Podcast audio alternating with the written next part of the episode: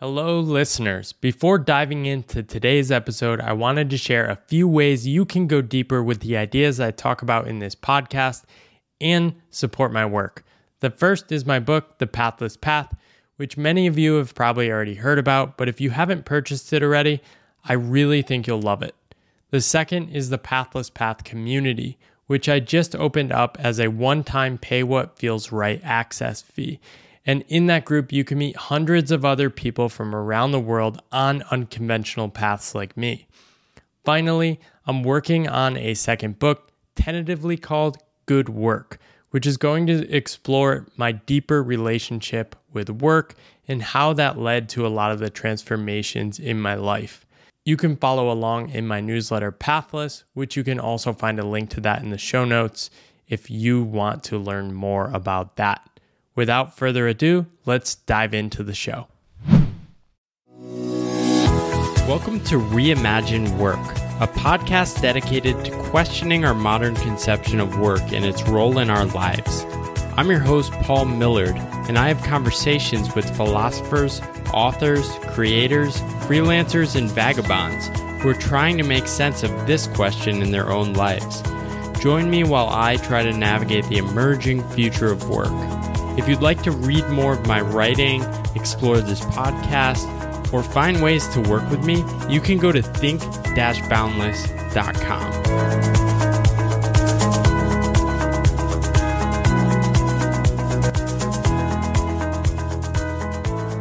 Today, I'm talking with Chris Kirkland, a bootstrapped entrepreneur who's been living nomadically since 2006. He's also a headstand enthusiast and a founder of several web businesses, including artweb.com and tokyocheapo.com.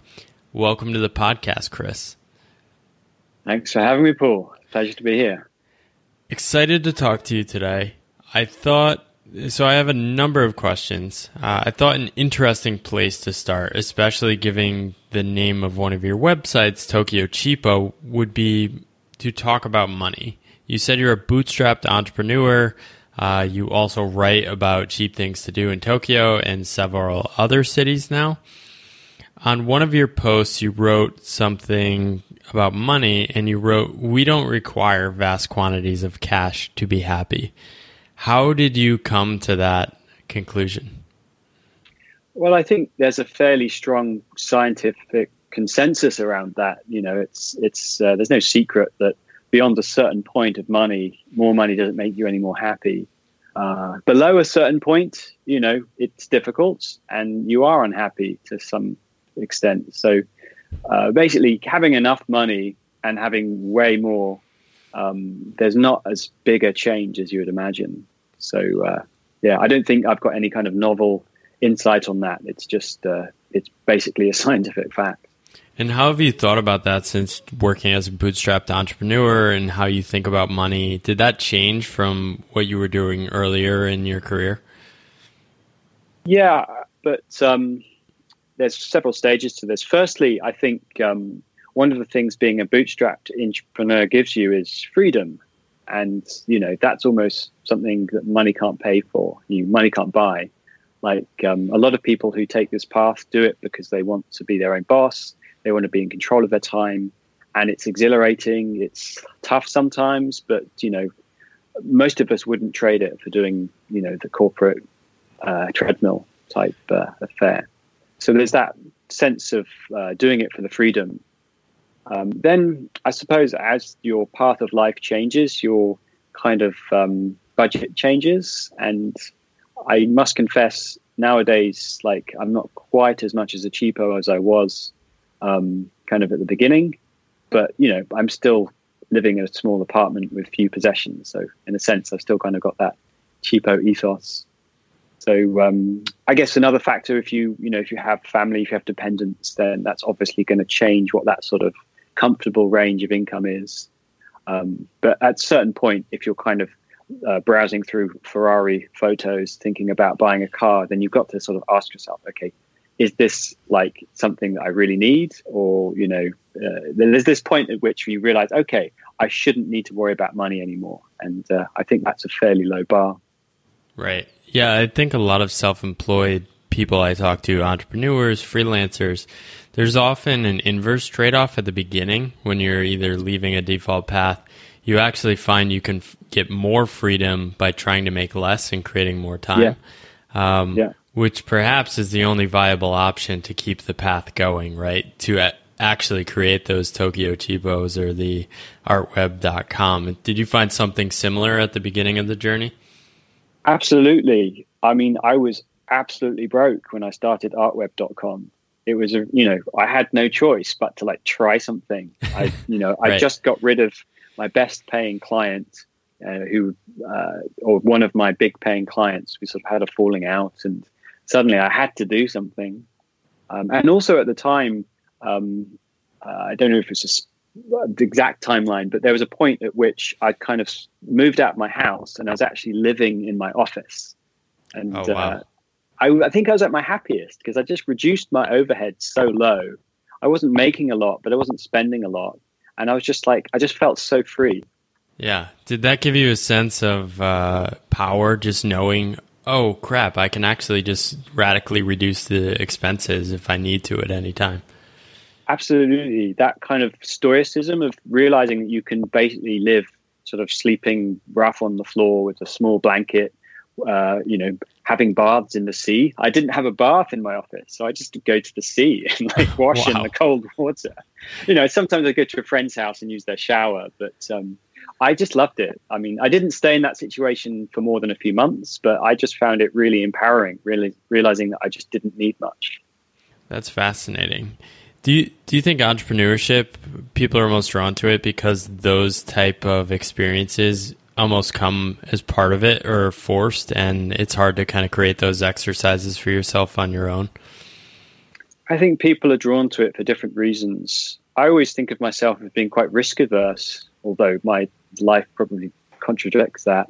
but uh, what drew, drew me in was the freedom. But you know, you definitely get some people who are just, um, you know, they like the roller coaster ride. That's just what they are familiar and comfortable with.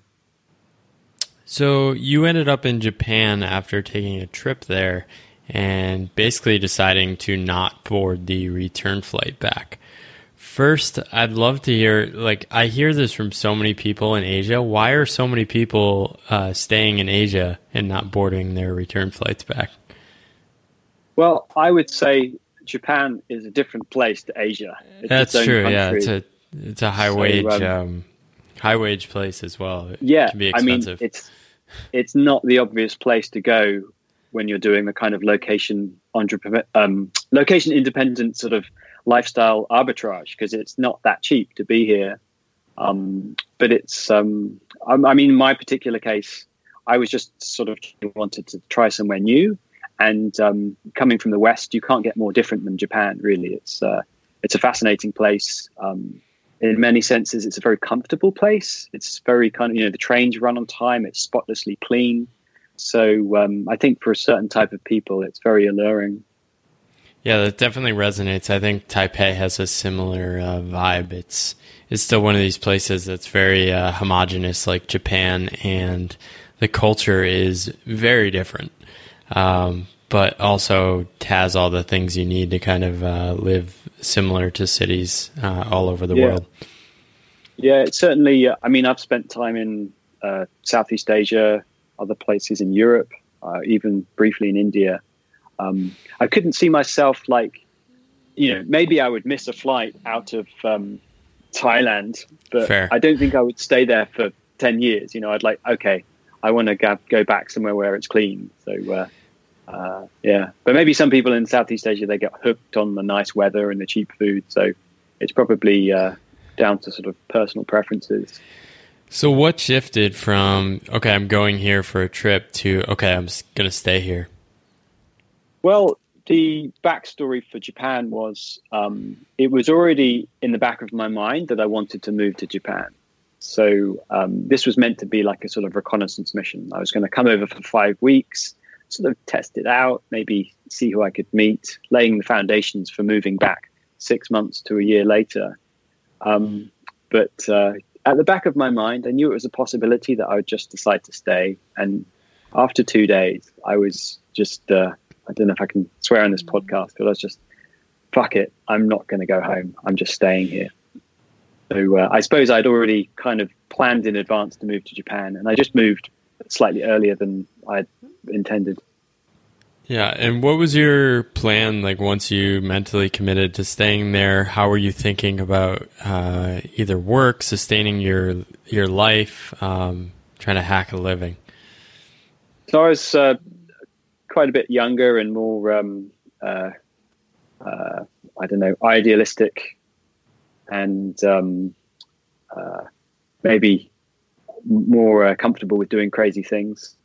Um, so that was part of it. But um, I already had a job, so to speak, because I'd already founded ArtWeb. I had my first, um, at the time, sort of semi successful internet business. So I didn't really need to go looking for money. All I really needed to do was to figure out the logistics of actually living in Japan. You know, things like what kind of visa would I have to apply to? How do you rent an apartment? Um, you know, just like the basics. So um, it was actually fairly easy for me because I had half the equation already solved. I wasn't really looking for money. It was just like the logistics of moving there. Right.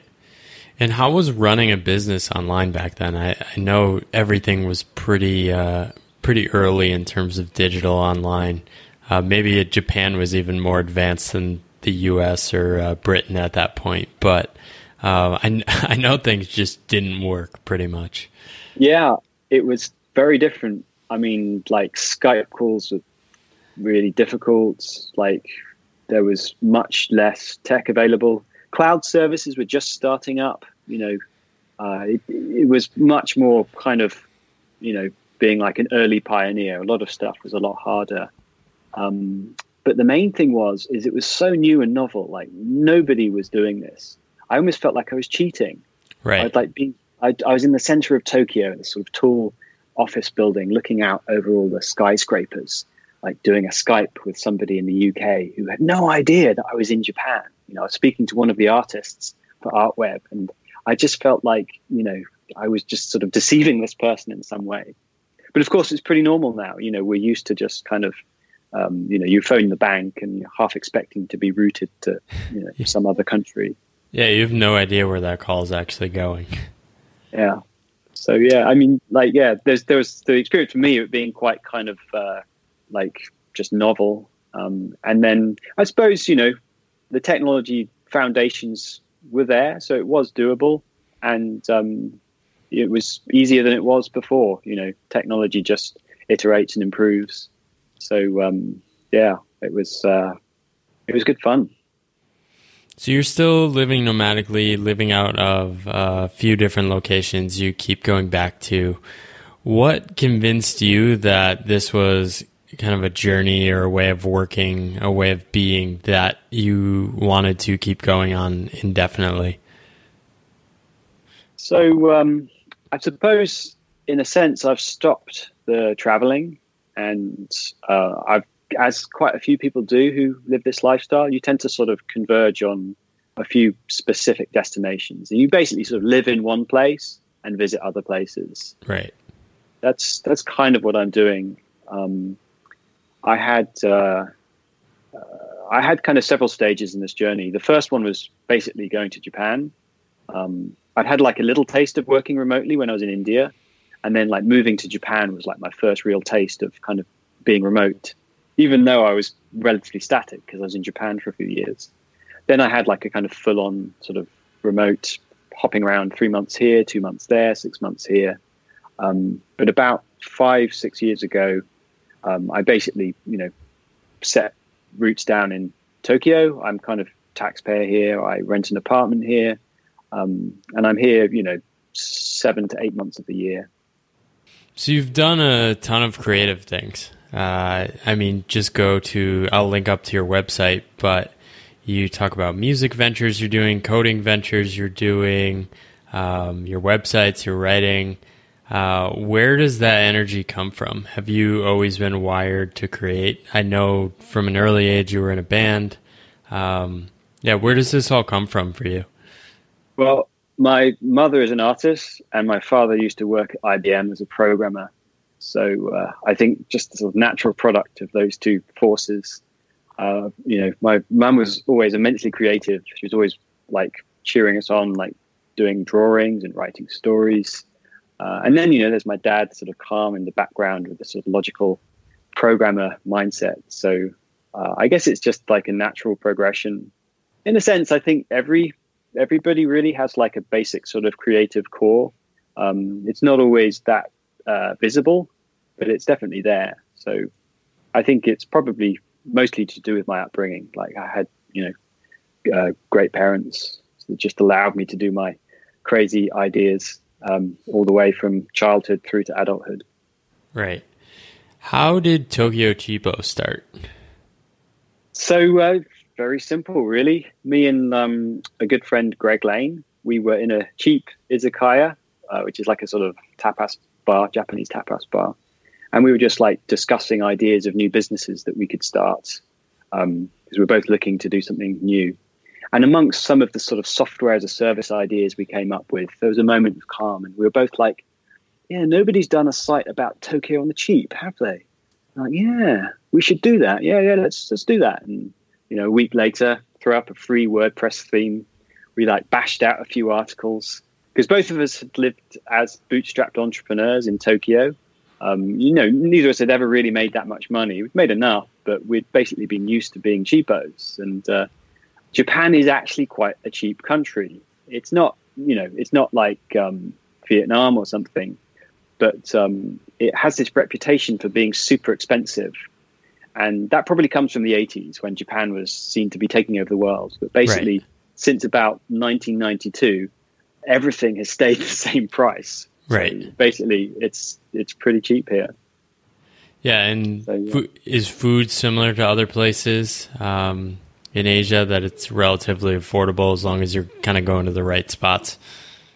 It's very affordable. Uh, I mean, you can throw three hundred dollars right. on yeah. a meal, but you can also spend three dollars. It's uh, you know uh, the the ramen, the soba noodles, the rice bowls. Um, you know, you can get meals in those restaurants for anything from three dollars. So uh, yeah, and the quality is amazing. It's um, like the sort of cost performance for food in Tokyo and indeed the whole of Japan is very good. I like that as a metric, uh, cost performance of yes. food. uh, so, what started to resonate uh, as that started gaining some readers in uh, Tokyo? Was it uh, how you were positioning it? Was it just literally that nobody was writing about these things? Because um, I know the landscape, especially the like blogging and media world, was a bit different um, when you guys were starting? Um, so even when we started, it was 2012. You know, starting another blog in 2012 seemed like a crazy idea. Um, but the specific landscape for media about Japan, um, there weren't that many good websites, and no one has focused on this sort of content about Tokyo on the cheap. It really stood out. It was a very distinct idea we started getting good signs. People liked the site. We got good comments, and literally every month we just saw the traffic going up and up. So we kind of fairly early on knew that we must be onto a good thing. What has changed uh, as you've run that site from the beginning, and how you think about running it now? I suppose the scale and the fact that it's you know it's a serious business now. Like when we started, it was just Greg and I sort of doing it as a side project. Um, after a year, we realized that it was going to continue growing, so we hired an editor and started like hiring people to write instead of doing it ourselves, who would commission uh, freelance writers to do some of the articles. Um, and uh, that kept on increasing. We would get more traffic, we'd have more writers, and um, the site started to make a little bit of money um, certainly enough to pay for the editor and some of the writers. But after about four years, we got to the point where it was, you know, a nice amount of traffic, but it was just taking up so much of our time. And we realized, okay, we've either got to turn this into a profitable business or we need to just keep it as a side project because it's just too much of a distraction. We need to actually pay the bills. So basically, the story of the last few years has been the business side, and um, that's gone really well. And um, so yeah, we've kind of we're probably about ten full full time staff with another uh, on any given month. You know, there's up to sort of 20, 30 people on the payroll. including all the different freelancers and part timers. Wow. So, what have you started to learn about managing remote teams through that? I, I mean, you were working as a remote worker, and then now you have your own team. Uh, what is what is that looking like in today's world? I know there's a lot more written about how to manage uh, freelance or remote teams, and perhaps I think it's kind of natural in uh, the media world. But uh, what stands out for you? Oh God, it's a big topic. That I think um, the first thing I'd say, having been doing remote work for you know one and a half decades, is um, to a certain sort of basic functional level, it's quite easy, especially with today's tools. But to really do it properly, you really have to go that extra mile on learning how to use the tools properly, learning how to commute, um, sorry, communicate properly with people in remote teams, um, and like learning to compensate for the disadvantages of being in remote teams. So I'd say basically going from the basic functionality to actually doing it properly, it's a pretty big step and it's something that we still struggle with now where you know a lot of our work is just sort of figuring out how to compensate for the miscommunications from being a mostly remote team yeah that's uh yeah i think a lot of people take that for granted right we think we can just operate like we do when we have colleagues that just work from home for the day right and people kind of underestimate all those in-person interactions to kind of make people feel comfortable with each other or just uh, level out those uh, miscommunications. Yeah. yeah, it's huge. I mean, we're we're social animals, and remote work is just not what we were designed for. So you really have to um, understand that you're kind of pushing against human nature and take steps to um, kind of counteract that. Right. You've recently launched HongKongCheapo.com, which personally I definitely need to uh, tap into next time I go there. That place is uh, quite expensive, but um, yeah, definitely going to check that out. Um, I also saw, I mean, if you go to your high level page, you have um, every part of the continent and potential areas of the world listed out. What's the vision for this? Are you guys thinking uh, cheapo for the 100 biggest cities in the world? How are you thinking about it? Yeah, potentially. I think it's a model. Um, so far, it's going well. We've got three cities now Tokyo, London, Hong Kong. Um, and I don't see why it wouldn't continue to work as we expand to other cities. So, yeah, definitely our vision is uh, a global cheapo network. And has your mindset around that shifted to almost building the operating system for how you kind of launch this in different areas? Or is that kind of still evolving and molding? Yeah, we're still fairly early on. I think um, doing three cities is going to be quite a different operation to doing 30 and then more. Um, so we're we're basically at that stage where we're thinking about the next steps now. You know, what's the what's the operating system of that kind of uh, company? What's the different moving parts? How do they coordinate? Um, we've got a certain amount of learning from coming this far but i think um, you know there's probably quite a few lessons that uh, still lie ahead of us. So i'd love to shift gears here and just um, you put down to ask you about burnout and extreme dietary experiments you said these are somewhat related, but I'd love to just offer that as a starting point um, to hear about when did you face burnout, when did this emerge, and how are you thinking about kind of what that process was like. So uh, yeah, I, this this could be quite a, a long topic. I'll uh, try and kind of uh, do a, a, macro overview, and we can decide what to zoom yeah, into. Yeah, we can dive in. Uh, so the extreme diet um, leads into the burn burnout. So uh, fairly early on um, in my life, I was already uh, I'd started doing martial arts. I'd done meditation. I tried fasting. Uh, tried like kind of sleep experiments. Um, so I had I've kind of always been quite experimental and always happy to sort of try doing extreme things um, fairly early in my life, I had a quite a um, an influential figure in my life. I had a I met um, uh, met somebody when I was 19, very kind of talented, um, uh, interesting, creative person, and we became good friends. And he was a bit older, so he was kind of like a mentor to me.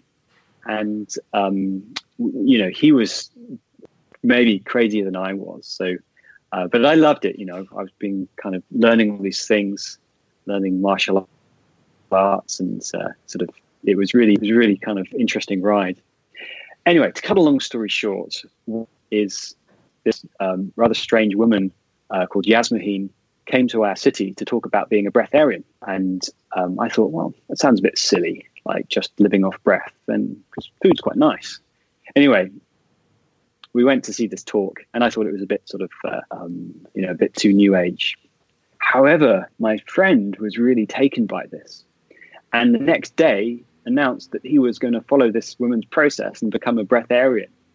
And I was like, oh well, I'd better do it as well then, you know, because this he was very influential. He was like a sort of mentor to me, and I was also very competitive, so I didn't like the idea of him doing this thing, me not doing.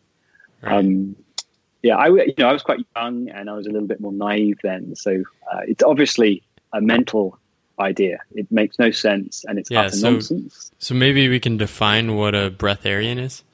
So um, firstly, disclaimer: don't do this. It's a very bad idea. You will die if you don't eat food.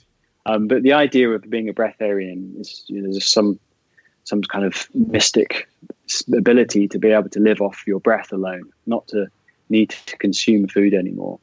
And it, this is different from fasting. You know, I'm a very I'm a fan and an advocate for um, you know carefully controlled fasting. That is a healthy activity, but just stopping eating altogether does end in you dying because you know the human body, the animal body requires food. Anyway, um, that's the definition of breatharian. So specifically, she had this sort of 30 day process, uh, or sorry, 21 day process. It's like a sort of three week process that you go through, which is basically eating nothing for three weeks, and then you're meant to be converted to being a breatharian.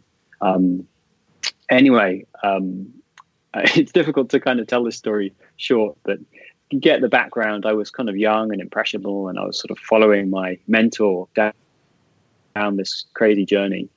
And um, I was quite um, open to crazy ideas, and um, we, you know, we went through this three-week process, which was quite difficult, um, quite dangerous because the first seven days um, you're not meant to drink anything, so it's actually no food or water for seven days, which oh, is wow. very dangerous. Yeah, and, you know, but generally the human body shouldn't be able to survive that long. Uh, I think in our case, we were just like at home and we were very relaxed and committed to this process. We weren't like kind of stranded after a, an aircraft crash or something. So maybe that, um, you know, it, it's not something I would suggest anybody test, but we, we seem to have emerged, you know, without um, uh, harm after that seven day period. Anyway, at the end of this period, I basically kind of uh, you know, I was believing in this process, and I thought, okay, great, I'm a breatharian now. I can just wander around the world. I don't need to worry about eating anymore. But um, uh, trying to keep this story fairly short, um, we, you know, we returned to kind of snacking and eating little things. Because one of the things she said in this book is, you know, breatharian doesn't need food, but you can eat things just for entertainment if you want to. Ah, so uh, that's a good safety valve. Yeah. so so basically, uh, you know, we returned to kind of eating sort of snacky type things. You know, I had a very unhealthy diet for a few years following that, but I gradually sort of faded back into more normal eating, but never really eating that much. So I kind of had this really weird diet where I sort of part, still kind of believed that I didn't need to eat, but was eating. And um, uh, yeah, that was probably one of the main causes of my burnout, like this kind of extended period of probably about eight years where I wasn't really eating a very healthy diet. Um, and then coupled with, um, I got into trying to kind of uh, sleep less, like this oh, wow. polyphasic sleep stuff. Yeah, um, it's where you sleep like half an hour at a time or an hour at a time, something yeah, like that. It just don't do it. It's a really bad idea. And like I kind I did get you do kind of get this sort of buzz. And I had this uh, incredible energy, but it was like this sort of wired energy. It just uh, now I know my body better. I know like it was giving me warning signs, but Yeah. um, I was just in this this phase where I kind of believed I was invincible. I believed I didn't need to eat, I didn't need to sleep much. I could kind of achieve anything. And then, sure enough, like reality caught up with me, and I got this throat infection, and it kind of didn't go away, and I was ill for about a month, and basically, I um, ended up in this situation with what they call chronic fatigue, which is Mhm. basically you're kind of tired, and they don't really know why. And um, so I went from this kind of high energy, sort of super wired, enthusiastic state to basically being in a position where I, I couldn't really work. I had just such low energy. And um, uh, yeah, it was a real kind of struggle for several years. And um, uh, I'm pretty sure perhaps I should talk a little bit about my recovery from that process. Yeah, it'd be interesting to hear about the recovery. I think also it's fascinating. I, I know, I mean, I was reading about a lot of this stuff as it was happening too. It seems like there's been a huge evolution just in terms of like the knowledge that's out there, either through podcasts or different um, kind of professionals now, even sharing knowledge. That's uh, it's actually kind of come a long way just in terms of all these kind of personal development things, right? Um, now you see like really good sleep um, insights you can learn from online whereas maybe 10 15 years ago it was more of these uh, edge cases Yes. Yeah, I mean, this is the thing: is like the human body can do extreme things, um, but it does have its limits, and it certainly have. It does, you know, if something gets chronic, then it's a real problem. So maybe you can do these peak experiences for brief bursts, but Right. in the long term, you can't get away from that basic healthy lifestyle, which is like good food, good sleep, good social life, enough exercise. Um, so basically, my my recovery process was just discovering that the hard way, just like trying all kinds of things to get healthy again. Um, at first, I was trying to get healthy by doing things because you know I was always a doer. That's kind of what Yeah. led me to that extreme experimental life. But uh, in the end, I realized I just needed to sleep more. I just needed to chill out and kind of allow my body to recover. And uh, yeah, you know, after some years and sort of slowly coming around to realizing the truth, I'm you know back in top form again now. that's fantastic i uh, i think that resonates as well i went through somewhat of a health challenge not as long as uh, it doesn't sound as intense as you did but it was often frustrating kind of the pace of recovery um, it probably like uh, just recovering and trying to let my body like heal itself was such a painfully slow uh, process, but one you kind of just have to trust intuitively. Yeah. Um, and it's very hard, right? If you're used to analytically assessing things and trying to take action. And um, I know that was kind of a real big shift for me. And it sounds like uh, you kind of had that shift too. And now you're thinking a lot more about how can I sustain this life in a healthy way. It's the um, it's the rabbit and the hare, really. Sorry, the um, the tortoise and the hare, or the rabbit and the tortoise. I forget the exact story, but um, you know, slow and steady. That's how you win the race. Just kind of like listening to your body, getting good sleep. In the long term, this it really pays dividends. Like, don't get distracted by the kind of fast-paced um, burst-like things. That's that can only last for a moment. It's like the kind of be like the tortoise, slow and steady, just constantly, um, you know, over the long term, doing things kind of slowly and carefully, and doing it well. Yeah, I love that. I also just want to pause here and say that the uh, the podcast does not endorse uh, breatharian uh, techniques, and um, consult your physician before uh, going down these roads. Um, but I, I also think like it's um, it's challenging, right? I'm sure with the fasting from the breatharian experiment, you probably experienced some sort of like uptick from like entering a ketosis state. Yeah, Um, and exactly. it's easy to kind of be like, oh, wow, there's actually something here. Yeah, I mean, it's great. I still do um, at least one seven day fast a year, and it's so good. You just feel amazing. But um, it's not something that can last forever. That ketosis state is something you should use um, with care. And I don't know, some people do it long term, but I'm I like the principle of um, you kind of fast every now and then as a purge. And I think there's a lot of scientific um, confirmation of that now that that's a that's a good uh, regimen. Yeah, definitely. Uh, I've been digging into that as well. I can link up to a couple things uh, in the show notes if people are interested. Um, I'd love to go back to the beginning of your story and talk about you losing your first fifty thousand dollars. Um, I'd first just love to note, like you, you list kind of your year by year, decade by decade achievements. I'm wondering, like, what in that year makes you list that as the uh, descriptor of what happened? Well, I always think um, you're not really an entrepreneur until you've had like some massive failure. right. I, I, I, think it's some people get there without making big mistakes, but they're the exception that proves the rule. Like, um, I do know some people who've kind of got lucky and first time they were successful, but then they go on to lose it because they, right. they, you know, they're disillusioned. They, they think it was easy and they can do it again, but they were just lucky.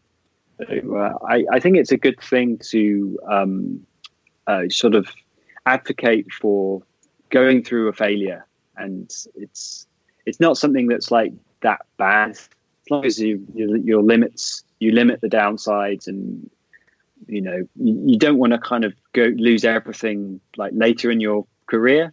You know, if you can do it earlier on, then it's great, or even halfway through. So um, that's kind of why I made it as an achievement. Um, the actual story, um, it actually ties into the breatharian story. It was through the same mentor. Um, we actually um, we were doing all kinds of projects together, and we started a, a business using air quotes, kind of business in quotes.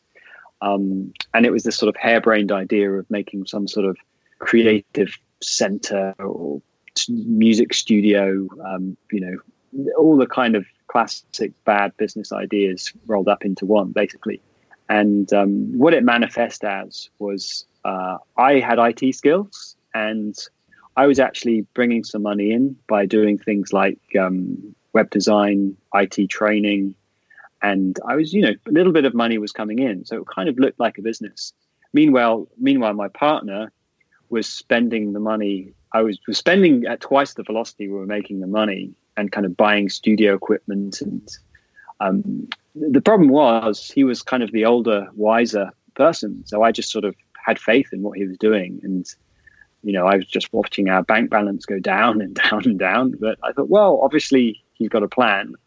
Um, and of course, you know, the, you can imagine how the story turns out. Basically, we ended up um, uh, falling out in a major way, and we hadn't set up an LLC. It was a a partnership. So Uh-oh. I was on hook for all of the money.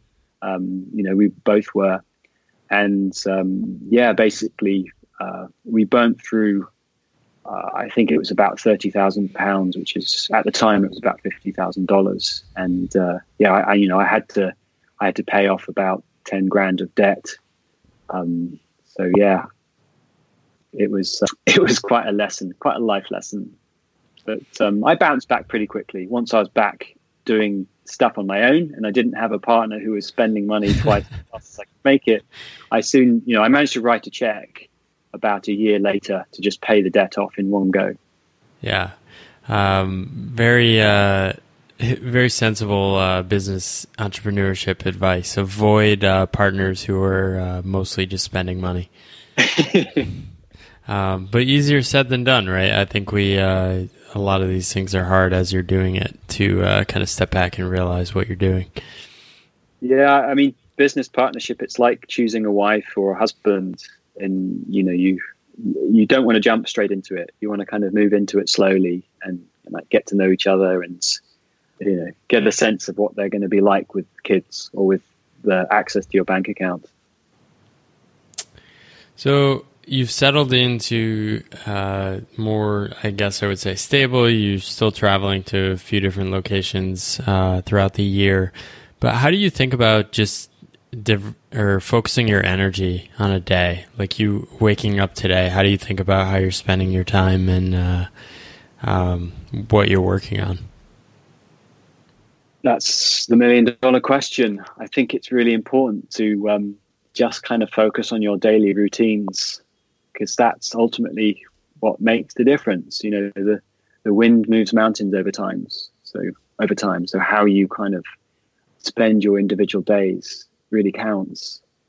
Um, I guess in my case, um, my particular routines, I always like to start with uh, a nice slow morning routine, doing some sort of exercise, listening to podcasts. So I kind of have this, um, you know, my body's always in a good state by the time I start working.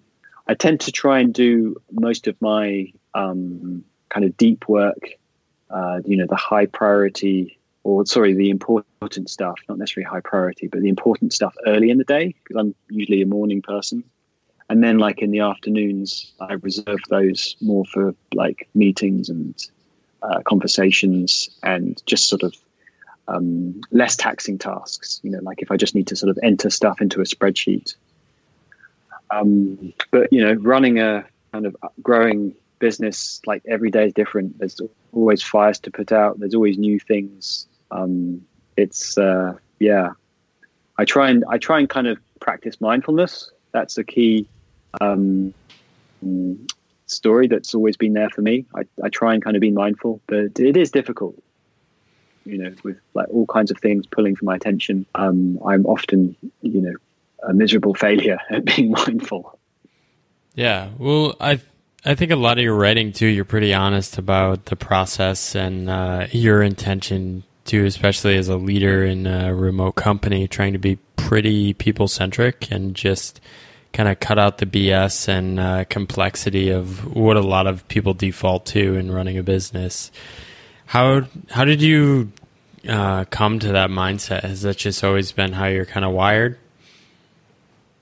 I think so. Yeah, I think um, I've uh, I've never been afraid to do things differently or certainly that's how I started my adult life. So um, uh, maybe maybe it's a lot to do with the early days when I was more focused around making music and creative things, which is a very you know that's a very sort of um, you're communicating to people. You know, ultimately being an artist, you're communicating something very personal. So I was always kind of quite used to like being uh, you know very direct about um, and very honest about feelings.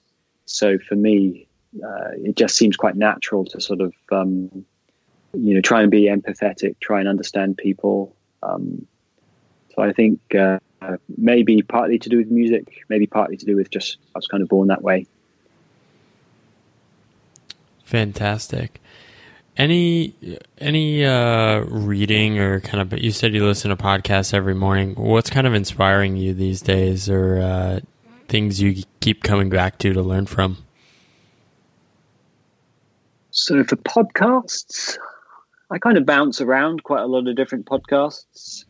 Um, I got uh, I got sucked into the intellectual dark web completely by accident. I started listening to a Sam Harris podcast because he's a really good meditation teacher, but he also, um, you know, gets embroiled in politics, and I found it quite interesting. And like a year later, I'd kind of bounced around all of these um, IDW podcasts, and suddenly realized that I'd spent a year learning about identity politics and all these things, which um, I, you know, it's interesting, but I'd much rather spend my podcast time on things like listening to startup stories and, right.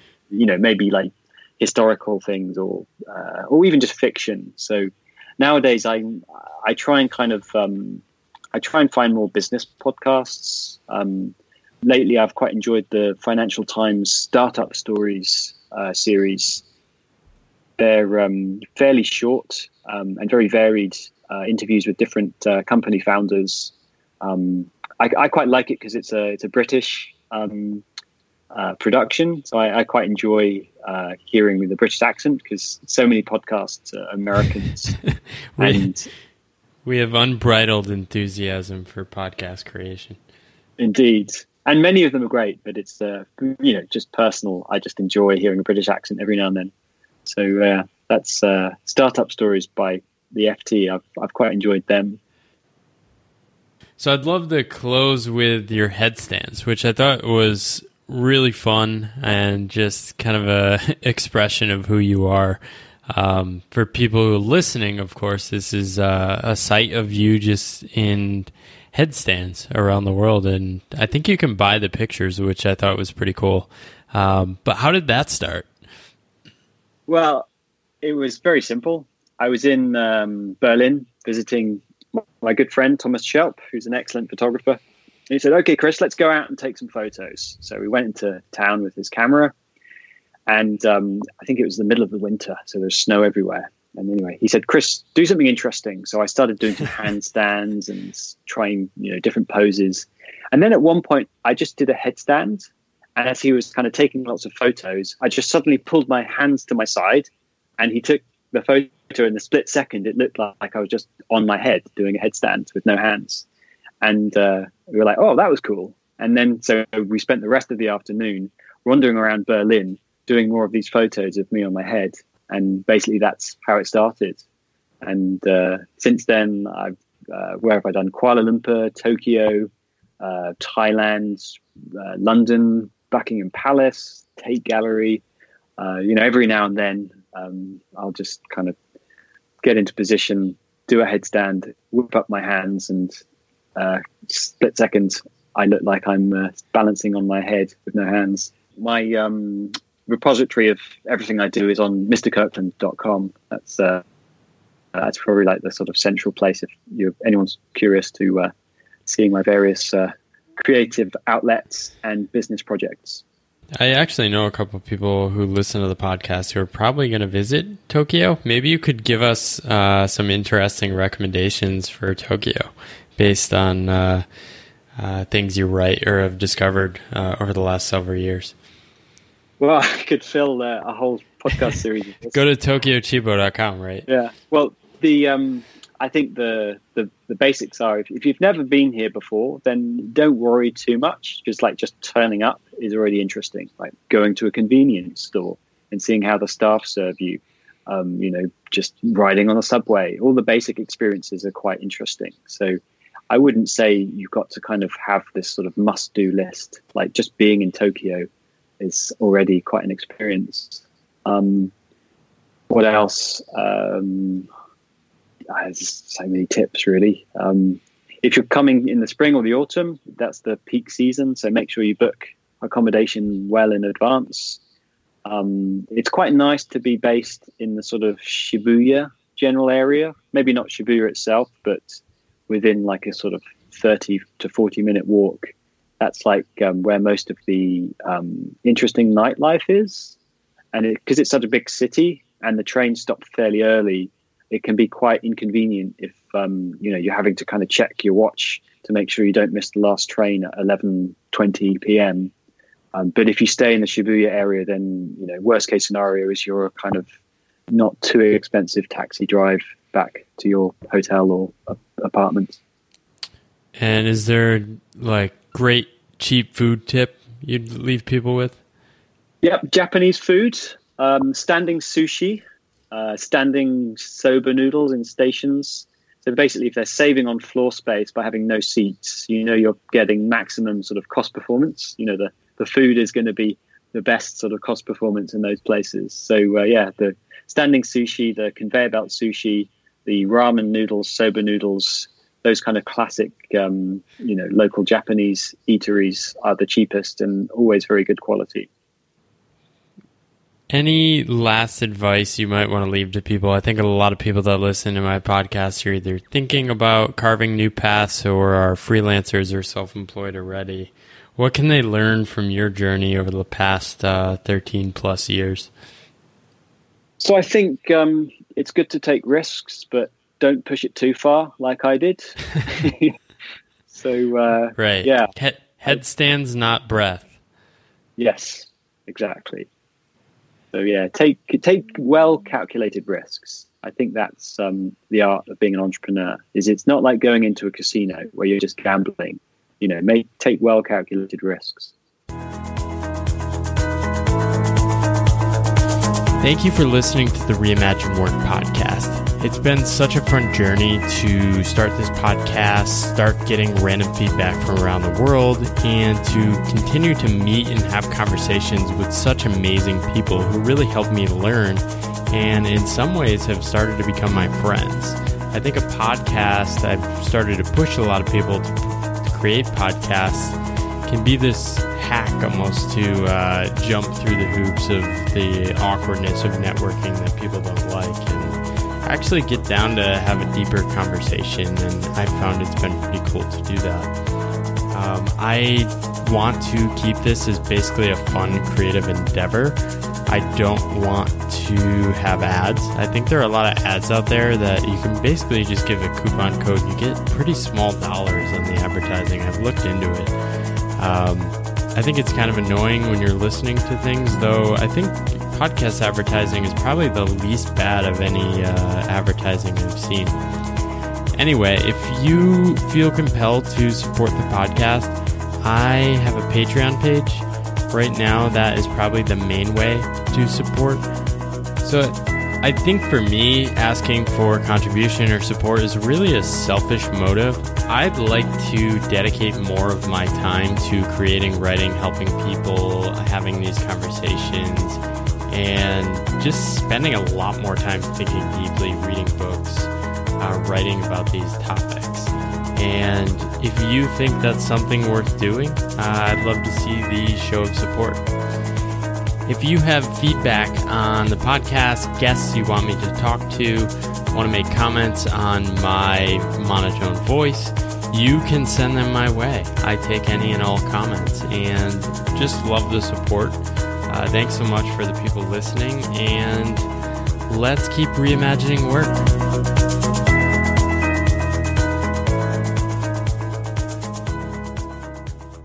Hey, all, thanks for listening to the episode. I really appreciate the support and especially always love when people reach out letting me know what they think about the specific episodes. If you want to go deeper into Pathless Path World, you can, of course, check out my book. It's sold, it's going to hit 50,000 soon. I think by the time you're hearing this, it will probably have already sold 50,000, which is mind blowing. But I continue all the support of people that buy and share the book. If you want to meet others on Pathless Paths, I have a community which you can find at pathlesspath.com slash membership. And you can join and meet hundreds of others around the world trying to make sense of weird paths and meeting others along the way. Thank you so much for listening. Hope you have a good day.